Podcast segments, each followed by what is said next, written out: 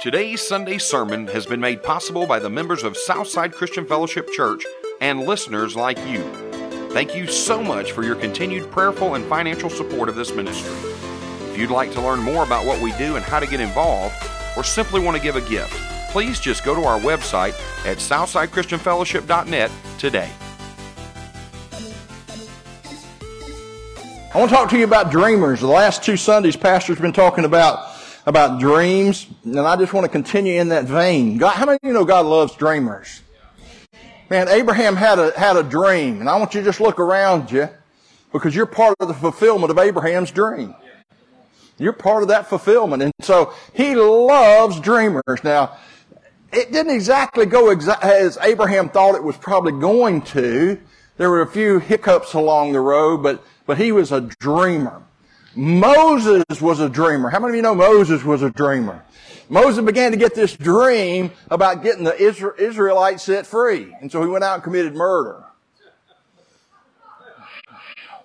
I don't suggest that if you have that kind of dream that you go kill anybody over it, okay? Is that all right with me, y'all? But he committed murder. But his heart was to see Israel set free. He just went about it in his own strength and his own power. And he couldn't do it in his strength. He had to do it in God's strength. And it took 40 years out in the wilderness for God to get him prepared to a place to where he could fulfill what God had for him. But he fulfilled it. But one of my favorite of all dreamers is Joseph. Joseph was a dreamer. And because he was a dreamer, God used him in a magnificent way. Pastor told us that fear was a dream killer and that faith was the foundation and catalyst for godly dreams so that we can live godly dreams. You know, I had a good friend one time that used to come in and he would get us all excited and all pumped up and he'd say, whatever dream you have is the dream God gave you. I don't think that's right. I think you have to begin to seek God before you get the God dream. And the God dream is the one that you want. You want to hear that dream that says, hey, I'm going to move in the things of God. I'm going to walk in the things of God and I'm going to be of God. But you know, sometimes life gets so overwhelming we don't have time to dream. I want to give you permission this morning to go back and dream. I want you to take time to dream. You know, I want you to begin to think about things in the context of God, and I want you to realize that. And I don't want you to move in fear.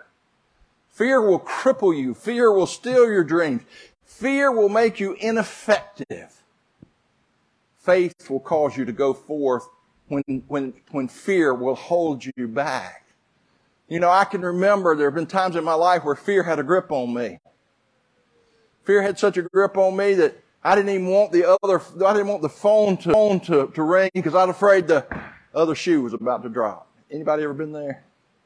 And you just please, what else is going to go wrong? Something else is going to go wrong. My hope, my expectation was that something bad was going to happen. I had no expectation of having a dream fulfilled or anything like that. I was totally crippled by fear, and what I wanted to do was run away. Anybody in here ever felt like running away? Sure. David tried to run away. How many of you know King David tried to run away? He didn't want to be in the situation that he was in either. And so we want to move out of that place of fear. But the only way to move out of fear is to move into faith. Okay, so if I'm going to move out of fear and into faith, then guess what's got to change? There's only one thing that has to change, and it's right here. It's the way I see the things that I'm confronted with as opposed to how I have received them in the past. And I can receive the things now as a stepping stone towards the things of God rather than an obstacle that's going to destroy me where I am. And I have faith that God is able. What did David say when he confronted Goliath? How dare you, you uncircumcised Philistine, how dare you challenge the God of all creation? Not how dare you challenge David. How dare you challenge God? And see, we don't see ourselves that way. We think we're coming up against the challenge and God is up here somewhere. What? God is up here. I want you to understand that to move into faith, I mean, you're going to have to move into the dream realm. The language of the Spirit is the language of dreams. God gives you dreams for a reason. And He wants you pursuing those dreams because He is in those dreams. As I said, Joseph was a dreamer. In Genesis 37:3, it said, now Israel, everybody know who Israel is, don't you? He's not talking about the land now. He said, Israel loved Joseph more than any other of his sons. Boy, would he get put under the dirt today for making that statement. That is not a politically correct statement to say that one of your sons is favored over the other one. But the scriptures just plainly say that because he was the son of his old age, and he made him a robe of many colors. But when his brothers saw that their father loved him more than all his brothers, they hated him and could not speak peacefully to him. Now Joseph had a dream. And when he told it to his brothers, they hated him even more. And he said to them, hear this dream that I have dreamed. Here you go. God said that Israel loved Joseph. And He gave him a coat of many colors. I want you to grab hold of that idea of that coat. Because that coat made him stand out, and it caused his worldly brothers to hate him even more. Right now, if you're in Christ, I want you to know you're getting a robe put on you of many colors. And when that robe is put on you, you're going to become the object of ridicule from the people you work with, from the people that you hang out with, for all kind of people. Those things are going to come against you, and they're going to hate you because you have found favor with God. You have found favor. How do I know you have found favor? Because you're going to heaven and not to hell. And that's only because of the favor and the grace of Almighty God. And so they hated him so bad. Now watch, God gave him a dream. He saw his brothers and his sisters and his mother and his father bow down before him. And I can imagine he was probably like most babies. He was a little jerk. All you babies in the crowd, it's okay. He was probably a little jerk, and I can see him right now looking at his brothers and saying, y'all are going to bow down before me. Y'all are going to bow down before me. And they said, yeah, we'll bow down before you, all right. And then he went and told his mom and his dad, y'all going to bow down before me too. And his daddy said, man, you're getting a little too big for your britches. You're a little too big for your britches now, son. You need to cool it with all that kind of stuff. Even his mom and dad didn't believe the dream. He didn't understand it. He just liked it because he was going to be high and lifted up. And they were going to bow down to him. Little did he know that in order to get to that place, he was going to be humbled to such an extent that he was so excited to see his brothers and his father that he wept before them. And the bowing was an unnecessary thing. Sometimes when we get a hold of what God's doing for us, we all of a sudden obstacles begin to come in our way. How many of you know that he didn't go from the son of Israel to the ruler or the second in command over Egypt overnight? As a matter of fact, his brothers hated him so bad, they threw him in a pit. How many of you ever felt like you were in a pit? How many of you have ever complained because you're in a pit? Don't raise your hand, it might get condemned. Man, you know you're in a pit. You're scared. There's no water. There's no sunlight. There's no nothing. Here this kid is. He's about 17 years old, and he's sitting in there, and he's going, what in the world? What am I going to do? I mean, he's had a life. He knew where he was going to lay his head at night. He knew what he was going to do. And now, for all practical purposes, he's a dead man.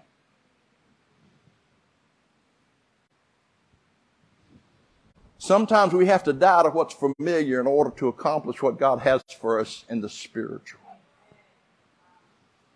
And as long as we're trying to hold on to what we have in the natural, we can't grab hold of what God has got for us in the spiritual. Am I making sense to you? And so his brothers then decided they just make a little money off of him. I had a brother like that. I had bought some promotional items, and with that, they were going to send me an electric drill, an electric saw, and something else. There were three different tools that I was going to get as a promo for doing that. And so about a month and a half goes by, and I'm outside one day, and I'm asking Brick, I'm saying, Brick, they ain't anybody sent my saw and all this other stuff, have they? He said, oh, yeah. He said, it's a piece of junk, so I sold it. I said, what did you do with the money? He said, I put it in my pocket.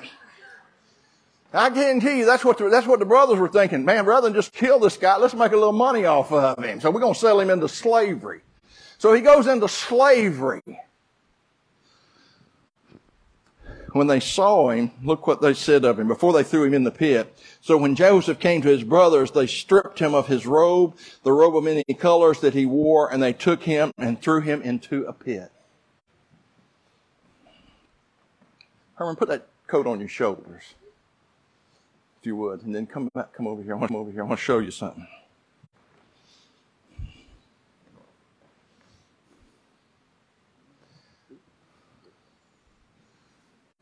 This coat of many colors was a testament to the fact that he was highly favored by his father. This coat said that he was the youngest son. This coat said that he belonged to his father, and his father loved him more than anybody else. In this coat, he had an identity, and his brother stripped him of his identity and said, no, we've taken that away from you. They actually tore it. You put it up. They actually tore it and put blood on it. He lost his identity. He was no longer the son of favor. Now he was going to be a slave in the house of Egypt. But wait, God had a dream. He was a dreamer. Here comes the dreamer. At that point in time, I don't know about you, but I probably would have been fussing, cussing, complaining, and saying, God, why have you forsaken me? Why do you hate me like this? All I did was tell them what you showed me, and they hated me so bad that they wanted to kick me to the curb, and they got rid of me. They've sold me into slavery. That's not what you hear. Not only did he become a slave, he became the best slave. To the point that Potiphar said, come into my house and rule over the things of my household. Then he was falsely accused. Now wait, this is the man God had given a dream to. This is a man that God was preparing to be the second in command of Egypt. This is a man that he was preparing to be a savior for his own family. He didn't know that at that point in time. This was a man that God was going to use mightily, and here he is. He's been thrown in a pit. He's now been sold into slavery. Now he's been falsely accused by a woman, and now he's been thrown into prison. Isn't that the way you would have your dream come to pass? I want you to know some of us have been cussing and fussing because the road has not been smooth. We've been fussing and cussing because it hadn't been easy. We've been fussing and cussing because God is not doing what we expect Him to do, and that is to bring down every mountain and lift up every low place for us that we can just walk through. As a matter of fact, we want a comfort ride all the way through. We don't want there to be any obstacles or rough things in our path. Even though Jesus said, in this world you shall have tribulation.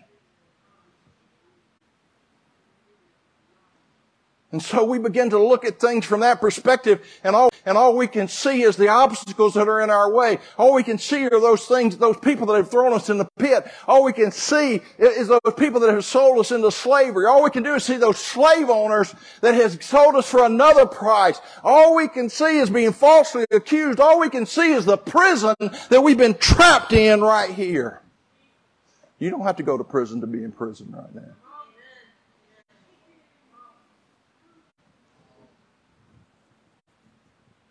And God said, I want you set free. I want you set free. Some of us get afraid to dream. Well, I've screwed it up so bad. Just keep listening to the liar.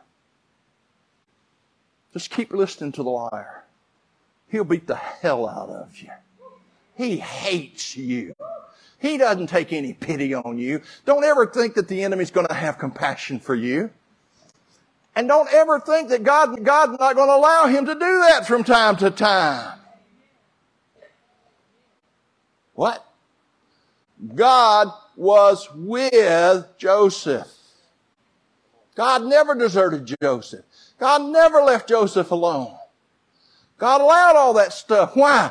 He had to shape in him a humility that could handle the power and authority that he was about to walk in. Come on. God's called you to walk in power and authority. But you can't do it if you're not humble, because the next thing you know, what you're doing is you're selling what God has given you, and that's an abomination unto God. You see, when you prophesy for money, you're an abomination unto God. When you lay hands on the sick for money, you're an abomination unto God. When you preach for money, you're an abomination to God.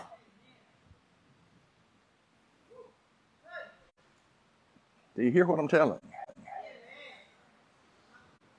God is telling us here, I'm bringing you sometimes into a humbling place. Not only does he bring us into a humbling place, he brings us to a place to where that we can trust, we can have no trust in anyone but him. We have to lean into him. We have to hang on to him. We have to come to the place where we love him. Look what he says to us. Even after we've been stripped, even after we've gone through this, he said in Ephesians 2:1, and you were dead in the trespasses and sin. You were dead in trespasses and sin, and God loved you. He was there whether you knew that or not. He was calling you up out of that death into that place of life. In Ephesians 1:3, he said, blessed be the God and Father of our Lord Jesus Christ, who has blessed us in Christ with every spiritual blessing in the heavenly places. How many did he bless you with? Every one of them.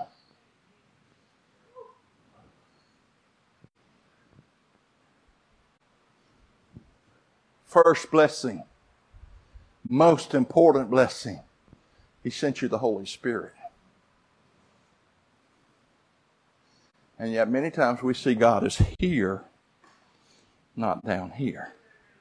And God said he's here with you, not above you, not below you. He is with you. You're talking about a blessing? You've got the Holy Spirit. Whew, what kind of blessing? Do you realize that the entire Old Testament characters of them, none of them had the blessing of the Holy Spirit like you have the blessing of the Holy Spirit? At best, he would have come and abide on top of them. He didn't inhabit them. He is inhabiting the people of his calling right here, right now. Right now, you have the Holy Ghost. How many times you say, thank you, God. Thank you, Jesus. Thank you for sending me the Holy Spirit. Thank you that I don't have to walk in fear. I can walk in faith. I don't have to walk in doubt. I can walk in the clarity of what you show me, only if it's one step at a time. Even if I can't see all the way down the road, I can see the next step because you live and abide in me. So we're blessed. We are blessed. Let me tell you the second greatest thing he did for you, forgiveness of sins. Listen, Isaiah said that our righteousness, as good as we can be, I'm a good person. Yeah, let me tell you how good that is. If it's in your strength, it's as good as filthy rags. And I won't go into how filthy that is because it's pretty dang filthy. It's a stench. And God said, that's how good your righteousness is. But he said, I've forgiven you anyway. I'm not looking to you for your righteousness. He's given you grace. He's empowered you with grace. Why aren't we walking in that? See, we begin to think about all the worldly things. How am I going to pay my bill? How am I going to get to work? How am I going to do this? How am I going to do that? How am I going to? Isn't that exactly what Keith said? Keith said, how am I going to pay this bill? It's kind of been incorporated into my budget. I know what he was saying because I've been there myself. I'm kind of used to spending this money. Now I'm going to have to reincorporate it. And all the time God's saying, if you just ask me, I've got it all taken care of.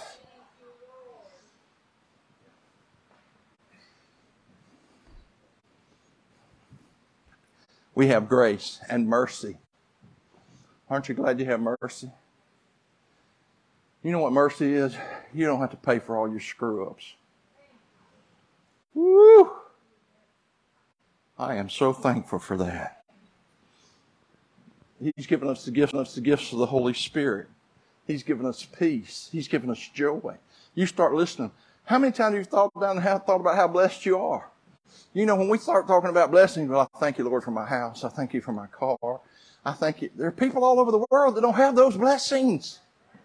Those are nice, and they are blessings. But I'm going to tell you, the blessings that he has are so much greater than the ones that we're thanking him for. We need to go back and be thankful for grace and mercy and forgiveness. We need to be thankful for the Holy Spirit. We need to be thankful for the fact that we've been called the sons of Almighty God. We need to be thankful that he did for us what we couldn't do for ourselves. We are blessed. We've been washed in the blood. We are no longer bound by that. The Bible says I'm a brand new creation. I'm not even that same old man. I love when I talk to my daddy and you start talking about some of the stories. And he'd tell you right quick, that man's dead. And then later on in life, he said, I don't want to talk about those things. And I said, Daddy, why not? He said, that man's dead and buried. And I don't like what he did. Let's don't dig him up. You see, when we start digging up the past, we're digging up dead things. When we start defining ourselves by the fact we don't have to have anybody strip us of the robe that he's put on us. We just take it off ourselves and voluntarily put on a robe that is a stench into the nostrils of God. We voluntarily put on all our old stuff. We voluntarily put on all our failures. We voluntarily put on all our sins. We kind of like my dog. I gave my dog a bath the other day. You know what the first thing she wanted to do? She wanted to roll in manure. We get a bath, and the first thing we want to do is go roll in manure. See if we can't stink it up a little bit. God said, don't do that. Don't do that. I've given you gifts. Look what Isaiah said. I will rejoice in the Lord. My soul shall be joyful in my God. For he hath clothed me with the garments of salvation. He has covered me with robes of righteousness. As a bridegroom decks himself with ornaments, and as a bride adorns herself with her jewels. God, Isaiah said, I understand this, and I'm not yet coming to the place that you're in. We are the bride of Christ. He has adorned us in the beauty of his robe. He has taken that color robe, that robe of many colors, and it's called the righteousness of God, and he has placed it on every one of you, and he said, you're my favorite. You're my favorite. I don't care what Beverly Davis said.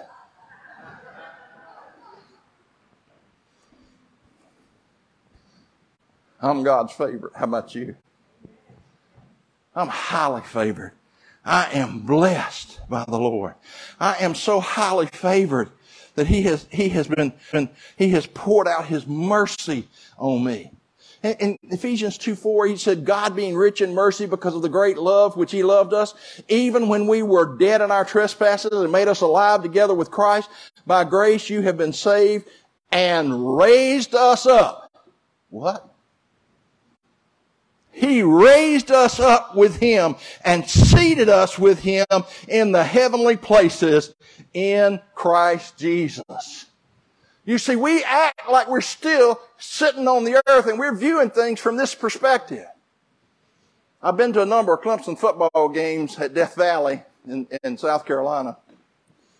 And most of the time when I go, I sit down in the kind of the lower seats. And boy, they're good seats. You know, we sat on the 50-yard line, 40-yard line, back and forth. There's one night that Sue and I were going to a Clemson game, and they gave us the tickets. Well, that stadium holds over 80,000 people. And I promise you there were 80,001 there at least. And so I got to get ready to go up to my seat, and we kept going up and up and up. And up, and we were in the last seats at the very top of the stadium. I'll tell you how high we were. There was a hot air balloon guy flying. He flew. I shook hands with him. That's how high up we were. Not quite, but we were high up. And I told Sue, I said, man, they look like little ants. But an interesting thing started happening. You know, I'd seen football a lot. I'd watched it on television. But from this perspective, as the plays began to develop, I could see everything that was happening. I could see when receivers were open. I could see when blitzes were coming. I could see everything that was transpiring on the field, and I knew where every player on the field was. And all I had done was simply I had come from this level up to this level, and what I saw was totally different. Can I tell you, when you come from the earthly level to the heavenly level, what you see is totally different. The perspective begins to change, and all of a sudden, some of what's being called out there, what God is doing becomes, I see what you're doing there. I understand that you're moving me into that place. I know that you're breaking me into that place of where that I can have trust in you no matter what's going on. You see, when I realize that I'm seated with Him in heavenly places, that is the very birthplace of dreams. It's not on the earth. We try to both birth dreams out of the earth. And their carnal dreams. God said, no, I want you to come up and I want you to birth heavenly dreams. Everybody still with me? I want you to have, He said, so when you realize you're seated in that place, now where is Jesus seated? At the right hand of God the Father Almighty. And He's making intercession for us. What is it the right hand of God Almighty? What is it the right hand of God the Father Almighty? All the power. All authority in heaven and in earth. When we're seated next to Him, we are seated next to every power and authority, the greatest power and the greatest authority in all the earth. He has rule and reign over everything. Come on, give God praise. You may not can see the future, but our God can. He says He knows the end from the beginning. He knows the plans that He has for you. He knows where He's going to carry for you. All He's saying is just don't jump ship. Just don't jump ship. Just don't give up. Just don't quit. Keep doing what I've told you. He says, take hold of our identity and begin to see through the Father's perspective. We begin to dream the dreams of heaven and not fleshly, self-centered dreams. The enemy will continually try to steal our identity. He wants to strip us of that coat of righteousness. He tries to convince us we are in a pit, a place of despair with no way to escape. He tells you you're doomed to fail. And many times we rehearse those failures.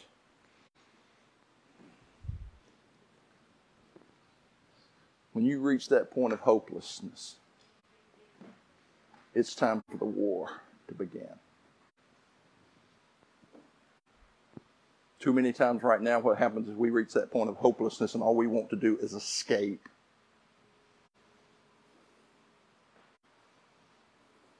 We want to escape. God says, no. You need to begin to storm the heavens with your worship.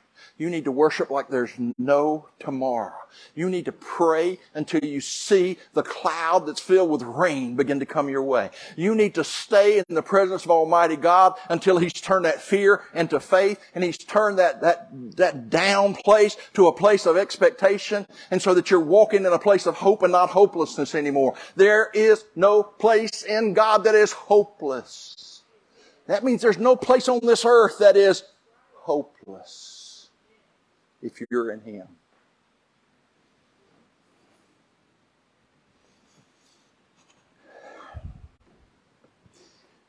Push into Jesus. Refuse to give up.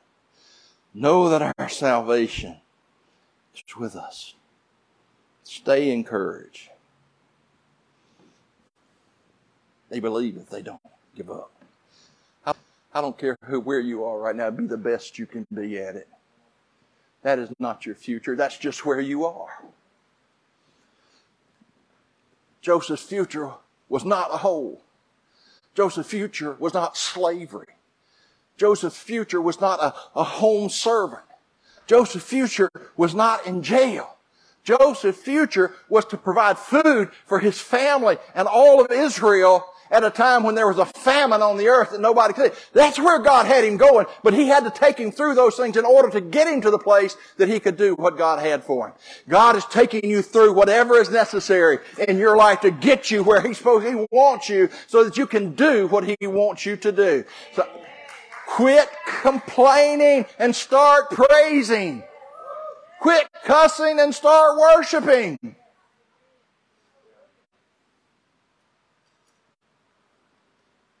Where are you seated? And seated in heavenly places. Get your butt up off the ground and get it where it's supposed to be. And begin to see through the eyes of Jesus. Eddie, I can't see everything. I don't have to, as long as I can see Jesus. See, I don't have to know everything that's going to happen. As long as I can keep my eyes fixed on Jesus. Because, see, He knows where we're going. He's better than GPS. Pastor Herman, he knows. He doesn't get lost when he's going to the soccer field. God's got you. God's got you. I want you to just stand wherever we are.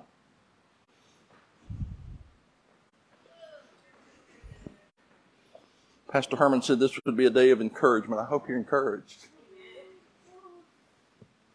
I want you to just prophetically put on a coat, would you? Just right now, just slip your arm in, put on a coat. We can take it off and we can put it on. Right now, I just want you to put on that robe of righteousness. You're forgiven, you're cleansed, you're holy, you're beautiful. You're so beautiful. The Bible says that God chose you before the foundation of the world. You're not a mistake. You're not an accident. You're hand chosen. God said, I like them. I love them. They're my favorite. I love them so much, I'm going to raise them up to be the bride of my Son. Can you see how beautiful they are? The Lord asked me that question about a month ago. And then He began to give me a glimpse. And the tears just began to roll down my eyes, down my face. Oh, God, she's beautiful. Your church is beautiful. I see, Lord. She is yours. And you're in love with her. You see, because when Jesus looks, He doesn't see all the bumps. He doesn't see all the blemishes. He doesn't see all the grime. He doesn't see all the infighting. He doesn't see all the bickering and the backstabbing. He sees the beautiful bride, that one that's been set apart for Him to dance with on the streets of Adora. You've been listening to Sunday sermons from Southside Christian Fellowship Church, a place where you are loved, accepted, and received, a place of healing, a place of prayer, a place of hope. We invite you to join us this Sunday and every Sunday. For service times, location, and other information about the church, please visit our website at southsidechristianfellowship.net. Again, that's southsidechristianfellowship.net. As we wrap up today's message, we would like to once again thank you for listening. We would like to also have Papa Herman to speak a Father's blessing over you.